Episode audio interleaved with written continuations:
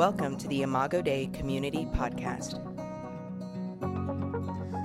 Hey, Imago Dei, it's good to be with you, to come into your living room and to celebrate our worship service together. Thanks for still being engaged. I know it's a challenge and we can't wait to all go back to normal, but I'm grateful that you're you're still engaged, still leaning in, serving, giving, worshiping, and I'm just so grateful for that. I shaved my head this week and got so sick of my hair that I just went for it. I encourage all of you to do it. It's such a freeing feeling. Actually, no, don't do that. That gets really weird with uh, religious groups and shaved heads and all that. So, needless to say, we are in a series called Risen.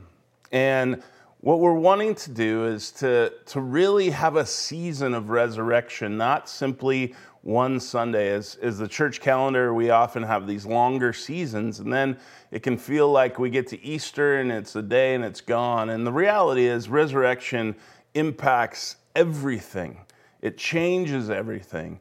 And it especially changes not just our future, but how we live today.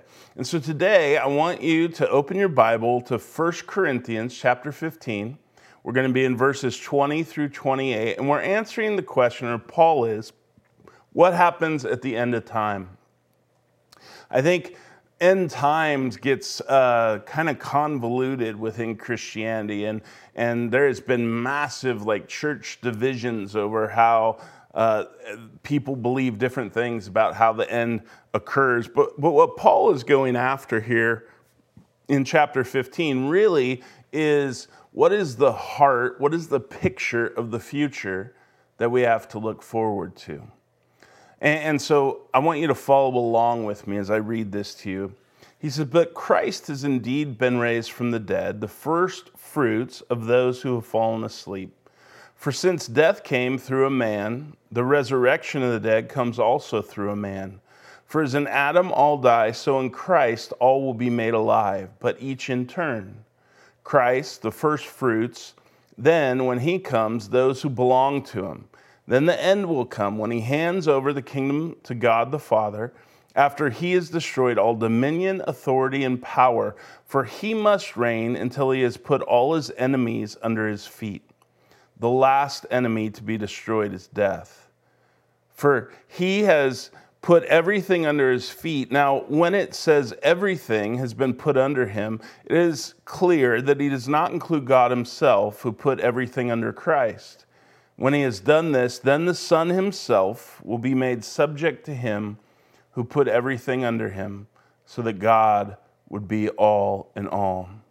One of the things that, that Paul is arguing against is a type of dualism that was impacting the Corinthian church. And that dualism continues to impact the church today. Dualism comes from uh, Platonic thought, from the philosopher Plato and the Stoics, who believed that there was this large discrepancy between the spiritual and the material. That everything about heaven was perfection and everything material and earthly was corruption. And so the, the idea was how do we escape these physical bodies? How do we escape this earthly world that is corrupted and get to the eternal world, the spiritual world, the perfect world? And that has crept into Christianity as well, so much so that for many people, the gospel is simply reduced to Jesus being able to get you into heaven after you die. And heaven is somewhere up there where we float around with angels and cherubs and harps and all of those things. And the problem with that view is it is not what the Bible teaches. The Bible doesn't teach this dualism. It teaches this beautiful narrative about Jesus Christ, who is the King of the world and has come to die and raised from the dead so that he can restore all things and bring heaven and earth together. And so, what I want us to do is, I want to walk through this passage, verse by verse, section by section, and really try to pick up what is going to happen at the end. And so, here's what he says, verse 20. He's, he's following up from 19 through 12, and he says, But Christ has indeed been raised from the dead, the first fruits of those who have fallen asleep. And this word, first fruits, is to give them an illustration, something in their mind that they can grab hold of to understand the time that they're in, this first fruits time. My daughter loves to garden. She has been planting things during this moment all over the place. We have little uh, pots and gardens and everything going on. And she told me today that that the strawberries are coming. And she knows this because there's one strawberry on the bush. And what that is, is the first fruit. It tells us that because this one has showed up, we know that in the weeks to come, all of the fruit is going to be produced. And that's what he's saying has happened with Jesus. He says the resurrection is that first strawberry, if you will, and it tells us that it's all coming. All the fruit, the harvest is coming. It's the same with spring. We see one tree bloom and we know all the trees are going to bloom. And so he says to them the main point of his argument is that Christ is raised from the dead and he is the first one of those who have fallen asleep, all those who have passed away from the Old Testament to, to now. And yet he is going to bring this harvest of resurrection with him. Look at verse 21. He says, For since death came through a man, the resurrection of the dead comes also through a man. For as in Adam all die, so in Christ all will be made alive. What he's saying is that Jesus is the true human. Uh, that is also the Messiah, meaning he is the King of the world. And Paul tells us that his resurrection is the beginning of a larger harvest, and he tells us how that harvest is going to happen. What Paul's doing here in chapter 15 is he's retelling the creation story in light of new creation and it runs through the whole second half of this chapter. And so, Genesis 1 and 2, have those in the back of your mind, the creation account, because it's running underneath the whole of this passage, as well as many of the Psalms. Psalm 8 is a good one, and we heard that earlier, I think. Humanity was meant to rule and reign over the creation together with God heaven and earth connected. And what happened in the fall is that this authority that was given to Adam and Eve was stolen by the serpent, by evil forces when they were deceived. And, and, and at that time, creation goes awry because of sin and death and the dark forces, and thus we entered into what Paul calls elsewhere the present evil age. And so Psalm 8 6 says, You made them rulers over the works of your hands. You put everything under their feet. That was the original vocation. And what Paul is saying is that the original intention that was broken, where humanity was to reign and rule and steward in righteousness with God over this creation, that original intention that was broken is being put right in new creation through Jesus. And what the resurrection did is it is it crowned Christ as the true human and the true Messiah, King of the world. And so, Jesus, in his renewed, resurrected human life, can be and can do for humankind and all of creation what neither humankind or creation could do for itself. Man, that is so important. I want to say that again. Jesus, in his renewed and resurrected human life, can be and can do for humankind and all of creation what neither humankind nor creation could do for themselves. That he is the true Adam, the true human who is going to put the world right, who will reign with God on earth and steward it with justice and love and perfection. Look at verse 23. He says, But each in turn, Christ the first fruits, then when he comes, those who belong to him. Verse 23 tells us that first Christ has been raised, and then when he comes, those who belong to him. He's going to get what type of bodies that we might have at the resurrection. He's going to get there, but not yet. That's a little later next week. But, but he's talking about the second coming of Christ. And Jesus often taught about the fact that he would come again. And within the church, you know, we, we see these controversies of when it'll come and how it's going to happen. And I, and I don't want to sort of diminish those. I think they're good conversations. It boils down to the fact that Jesus himself said, I don't know when I'm coming back, only the Father knows that. So we need to veer away from, from when and how. But what Paul is telling us is what it will be. And he says that essentially it's going to be a royal appearing of the true king of the world. And that those who are alive at the time and that those who have died are raised with him in glorified bodies. And that is a picture that should truly give us hope and longing. Like, I want that day to be today.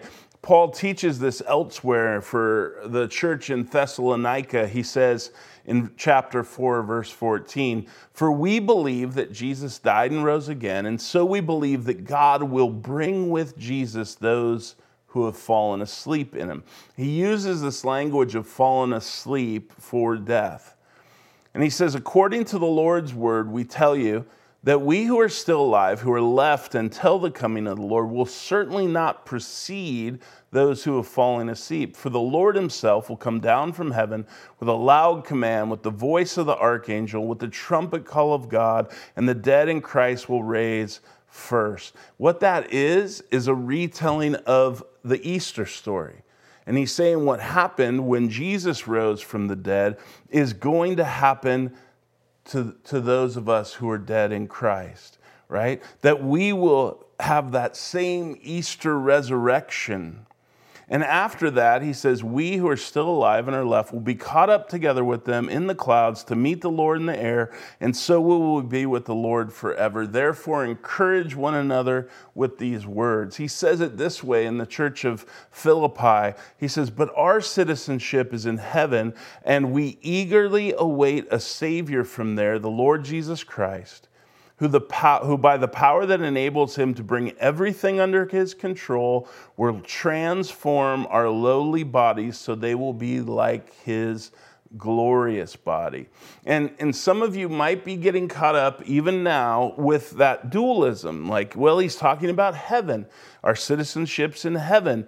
But what he, when he talks about heaven, he talks about it as coming to earth our citizenship is in heaven, and we're awaiting a Savior from there who's coming here, and by the power that enabled him to bring everything under his control, will give us resurrected, will raise us in a resurrected body like his which is an incredible thought. And so he's saying this is how it works Christ rose first, the first fruit, and then comes the harvest, all of us who belong to Him.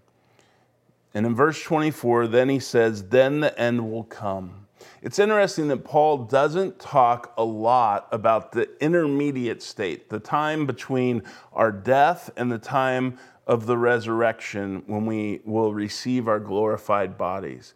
But we're not in some purgatory type thing. What we are is absent from the body and present with the Lord. He doesn't tell us a ton about that, but as he writes, particularly in his older years, he begins to talk about that intermediate state more. And that's simply a time where we're awaiting this final coming of Christ and the final resurrection, the harvest. And so it's not that we just disappear or that our souls are somehow buried with our bodies. No, our souls have already been remade already are new creations in Christ, and they will be with him, but he will then raise us together, and we will have glorified bodies that fit with our new creation hearts. So, verse 24, he says, Then the end will come when he hands over the kingdom to God the Father after he has destroyed all dominion, authority, and power. For he must reign until he has put all his enemies under his feet. And the last enemy to be destroyed is death. Jesus, he's telling us, is bringing creation, all of creation, under his saving and um, liberating rule of its creator by defeating, right, all dominion, all authority, all power that he's coming to conquer all the forces of darkness, all the forces of evil, and then the last enemy is death. And and all through here, he's quoting and he's alluding to uh, the Psalms and the book of Daniel, particularly Psalm 110, this picture of military victory, uh, Daniel 2, Daniel 7, the kingdom of God coming and reigning forever. And he tells us that once those enemies are put under his feet, then that final enemy of death is defeated. That, that started on Easter morning, the age of resurrection that broke in to this present evil age comes to completion with death finally and forever defeated. It's that first flower of spring sprung up on Easter and then when he comes and we are given resurrected bodies, all the harvest is, is there. It's abundant, and death is gone forever. It's so important that we get this, right? It means that it's not normal to die. What's normal is to not want to die. We were not created to die. Death is an enemy. Death broke into a good creation. And so we know now that death, though, an enemy, is not the end. We grieve and we lament. Still, we need to, we must. There is no way to go through this time of COVID and not grieve. I had a friend, uh, a person in Imago who is just such a one of our uh, first responders, and and was holding the hand of a woman who had battled COVID for nine days and then finally had passed away. And he, she's all by herself. And um, that's happening with so many men and women right now. They're, they're by themselves, they're dying. And these first responders on the front line are, are caring for them and loving, loving them in that moment. How can we not? We must lament that everything in us says that is not how it's supposed to be. That death is the enemy. But, but what the gospel brings us, even into a horrible situation like this, is a hope and an assurance.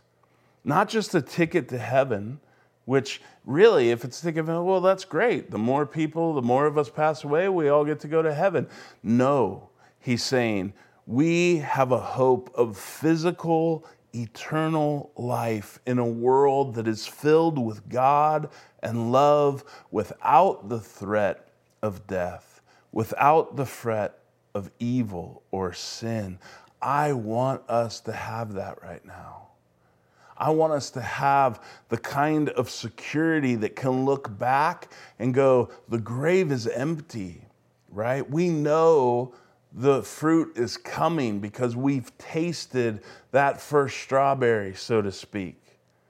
We can look back, but now we can look forward to what is being promised that the harvest is coming, that death is going to be defeated, not just evil and sickness and all the enemies of God, but death itself is going to be defeated. And to have that right now so that you and I the people of Jesus in this moment can be those who live in hopeful lament. And that's so important that we lament with our neighbors, that we lament with our friends, that we lament with our family, but we can also carry this hope. And, and what would cause us to pray, uh, God, your kingdom come, may it be in heaven like it is uh, on earth as in heaven? What would make us pray that more than knowing that that's the future that's coming? So we pray, Come, Lord Jesus, come. God, may your heaven come and let it be on earth as it is in heaven. We want the world to be the way it's supposed to be. And our promise is that that has started and it's coming, right? It's coming.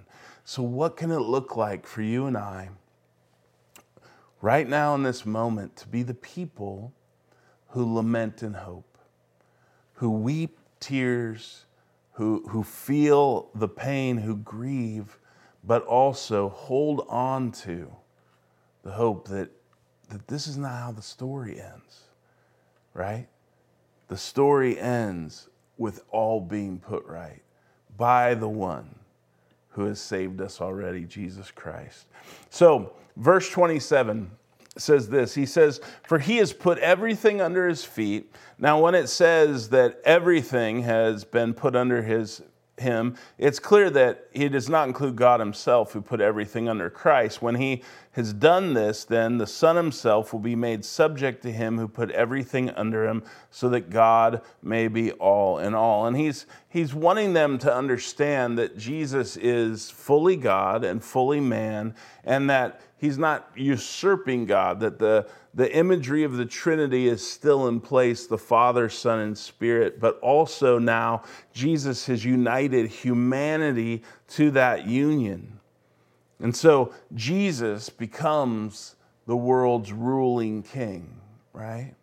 Here's the picture Jesus is under the Father, but he's over the world and he's ruling with wise, just, sacrificial holy wisdom and loving power, rescuing the world that would have otherwise been ruled by the chaotic forces of darkness. When we read the Gospels, we understand the heart, the compassion, the type of leader that Jesus is, and Jesus ruling the world with us under him and with him. That is a picture of Genesis 1 and 2, right? That is, that was marked out for the human race, but, but Adam and Eve feel, failed. And then God comes and he chooses Israel and there to be his servant, and Israel failed. And God, not just going, you know what, I'm done with this, he keeps coming after us and provides us the Savior and King that we need coming to us himself in Jesus. And what's beautiful about this picture is that we will be helping him rule and reign, right? We are going to continue with our original vocation of stewarding the world with our king. And, and this is why I want you to read First Corinthians while I'm going through this, because Paul gives us these little hints, these crumbs, these sort of Easter eggs that he leaves throughout the book. In Philippians, in 1 Corinthians 6, verse 2, he's, he's in this argument because the, the believers at the church are starting to take each other to court and sue each other. And, and what Paul wants is he wants the future, this picture, this reality that's coming, to be present now in how we live. And so, as he's, he's rebuking them, he's correcting them about suing each other, and he says, Or do you not know that the Lord's people will judge the world? And if you're to judge the world, are you not competent to judge trivial cases? What he's saying is, when the future comes, that we're going to be helping Jesus steward this good creation. That is the intent of Genesis 1 and 2, restored in the final things.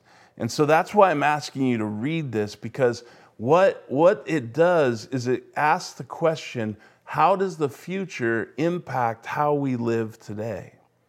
Right? And you'll see it all through the book. But it means that we are to live secure that Jesus has already risen, that first fruit, that first wheat, that first flour but we also are to live secure and in the hope that He will raise us and put the world right, the final harvest. And what difference does that make? Well, it makes all the difference in the world. It means that we can suffer all things because we know the future that's coming. And some of you are suffering right now. I know that. You've lost jobs, you've lost businesses, you don't know what the next six months to one year holds. Uh, it, it can feel like in the midst of a moment like this, what difference does it make that Jesus rose from the dead? And I tell you, it means that you can endure all things because you are secure in the, the resurrection of Jesus and the future that's coming. And that's why Paul says, man, if you get this, you'll understand that, that we don't have to be afraid of life or death or heaven or hell or anything because Nothing can separate us from the love of God in Christ Jesus. That love includes care, it, it includes provision, right? It includes the fact that the God who is coming to make this right is here, present now by his Spirit. And so you can suffer you can endure all things. You can persevere through all things in hope because we know how the story ends, and it is a glorious ending. It also means that how we live now is that we drink of the Spirit because the Spirit is our relationship in the present of our hope in the future, right? When, when, when Jesus ascended, he sends his spirit so that you and I, right now, can taste and see that God is good. We are sealed by the Spirit for this day. And so we are already living in that future now by the Holy Spirit. And lastly, we live in faith, hope, and love.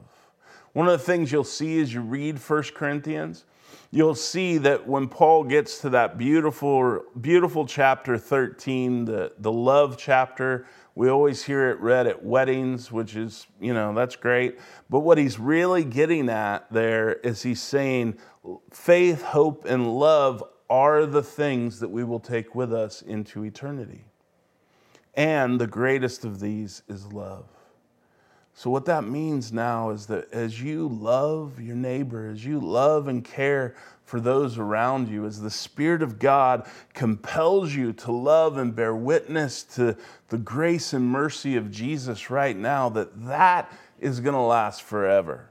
That is going to remain when the kingdom comes in its fullness. That is the thing we can do now that we will continue to do forever. And can I hear Michelle Lang say amen? All right.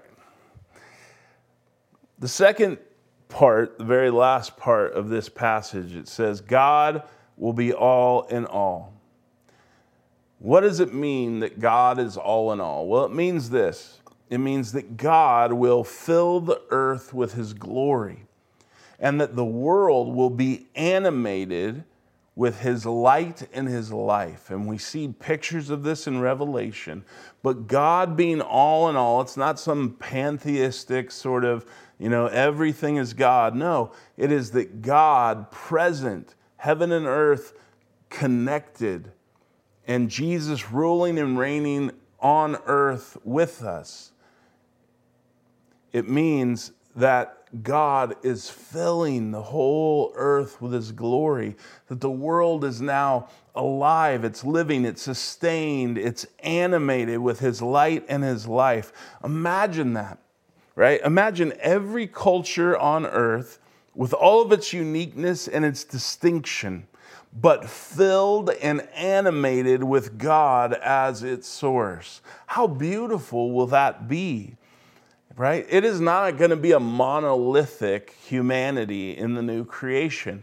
All the distinctiveness of race and ethnicity and uh, where we come from around the world, it's all going to be there. How beautiful will it be when that world is animated by God as its source? How peaceful will it be? In a world right now that that disagrees, that goes to war over difference. Now it will be shalom, it will be peaceful and wonderful. One humanity, multifaceted in all of its distinction, but united in love from God, united in love for God, and united in love for one another in all creation. That is what we say, hallelujah. That is a good thing. And so, what it sounds like to me, it sounds like the best party you could ever imagine. A party that goes on and on and is, is not it doesn't run low, it gets fueled by the life of God. And so when, you know, I think of pictures that I used to have of heaven where we're just up in heaven, you know, singing all the time. And, and, and I'm sure we will, though God is there. I want to worship Him. But it, it's just this picture of like a choir that goes on forever. And if you have a voice like mine, that's not good news. Um, but what it really is, it is a picture of a wedding feast, is what Revelation uses. It's this beautiful marriage between God and humanity, between heaven and earth. It's a picture of worship, right? It's a picture of worship. And if you were to go to the Psalms, I'd encourage you to do this this week. Psalms 93 through 100 are really Psalms that point to sort of the, the fulfillment of God's kingdom. And Psalm 98, I love how the psalmist puts it because it, it echoes and it points forward to what Paul is talking about. He says, Sing to the Lord a new song, for he has done marvelous things. His right hand and his holy arm have worked salvation for him. The Lord has made his salvation known and revealed his righteousness to the nations.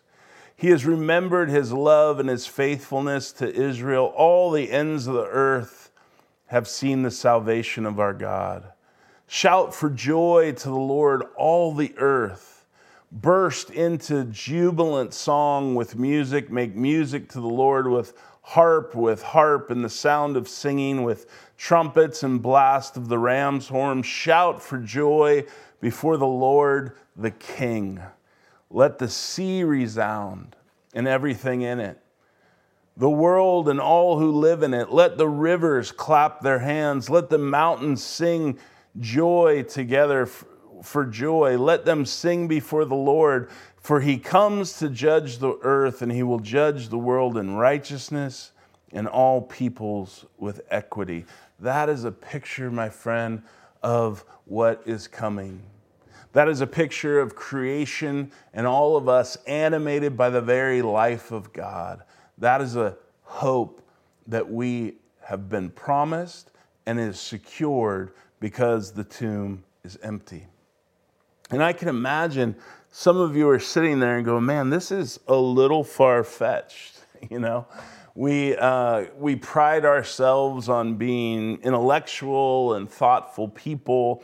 And when we begin to talk about things like this, we, well, some of us can kind of go, I don't know if I'm buying that. Um, again, the security comes from the fact that the tomb is empty. So resurrection has happened. The crucifixion and resurrection of Jesus is a historical fact. Um, they've never found the body. The tomb has been empty and stayed empty. But, but I, would, I would push against that in a different direction, right? Because I would say that for all time, humanity has sought to do this very thing to create a world and to order and steward that world in whatever a particular people group decided was right or how they define righteousness. Um, we know that those are competing ideas, which has created war and all kinds of horrible things.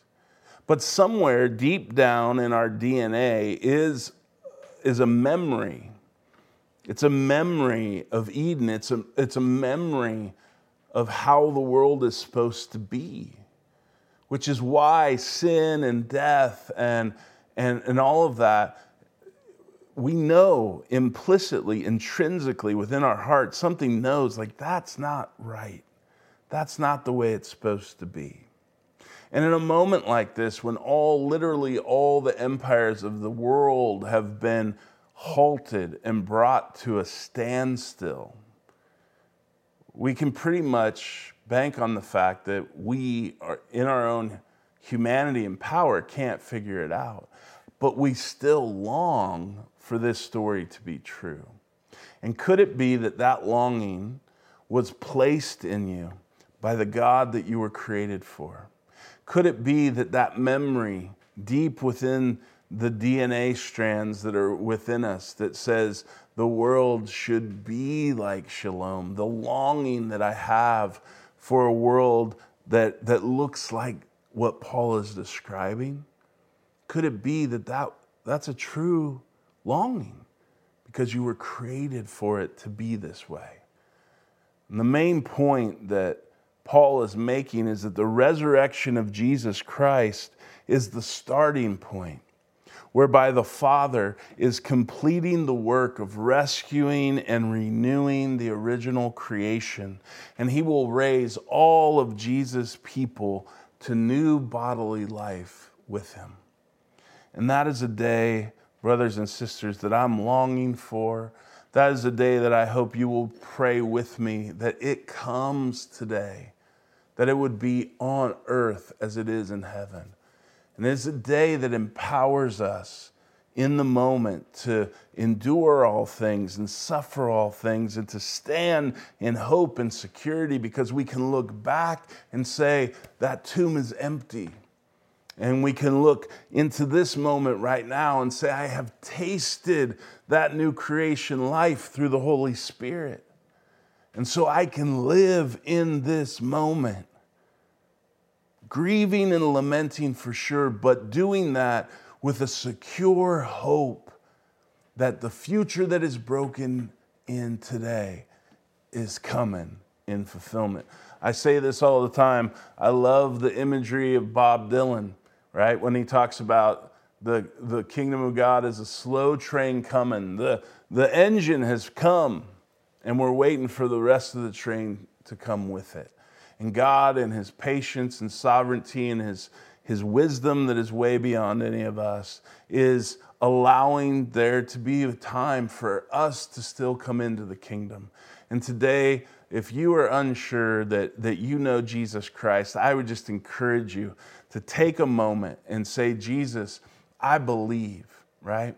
I, am putting my faith in you. Come and be my Lord and my Savior. I want that hope. I want that security. I want that peace with you. And I want to be part of a future that will never end. Brothers and sisters, I love you. I can't wait for us to be together again.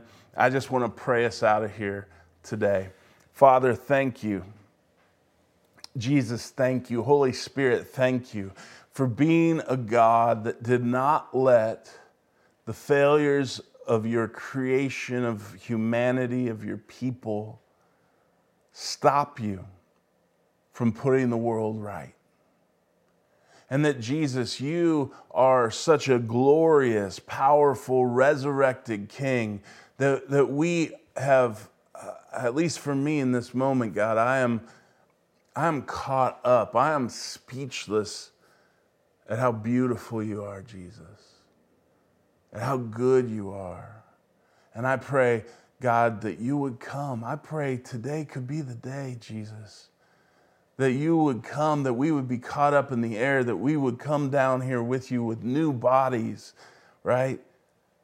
With all the enemies under your feet, with death defeated, with you reigning as king over the world and the Father animating and giving life to this new creation, that it could be the way it is always meant to be. And I pray right this minute that those who are hearing my voice that don't believe in you, that, that are yet impressed by that longing, that say, This sounds like what, what I wish it was, God, that they would trust you today. That in Jesus' name they would say, Lord Jesus, save me. I want to follow you and that God, you would do it. We know you will. The Holy Spirit would enter their life and they would be transformed. Father, we pray for all who are suffering right now that your presence would be with them.